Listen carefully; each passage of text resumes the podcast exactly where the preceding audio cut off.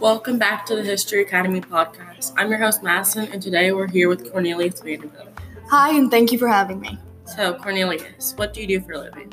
Well, I started off in the steamship business, but due to the, our progressing society, I changed my focus to the railroad industry. There, my focus was just to make railroads more efficient as a whole. Awesome. So, are there any major com- accomplishments within your career that stands out to you?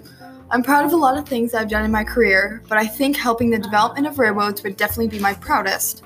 I say this because I've been working in the steam steamship industry since I was little with my father.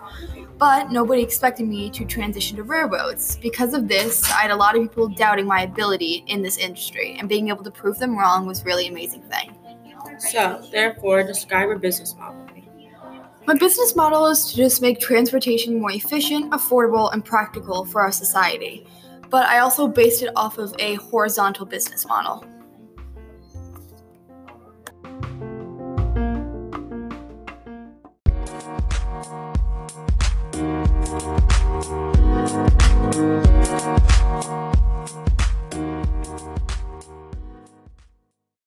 Now we take a little break here to thank our sponsor, Vanderbilt University. We'll continue to talk about the amazing university later in our podcast, but we thank them for making this podcast possible.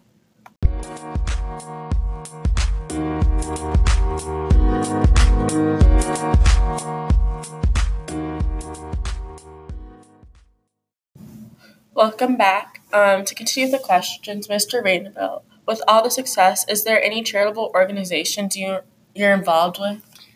So, for my charitable organi- organizations, I did give close to a million dollars to build um, the sponsor, Vanderbilt University in Nashville, Tennessee.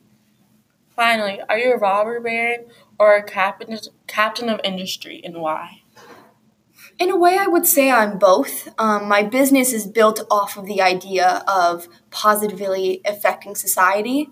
Um, now, some people will question my ethics within my business. Um, but in general, I'd say I'm both.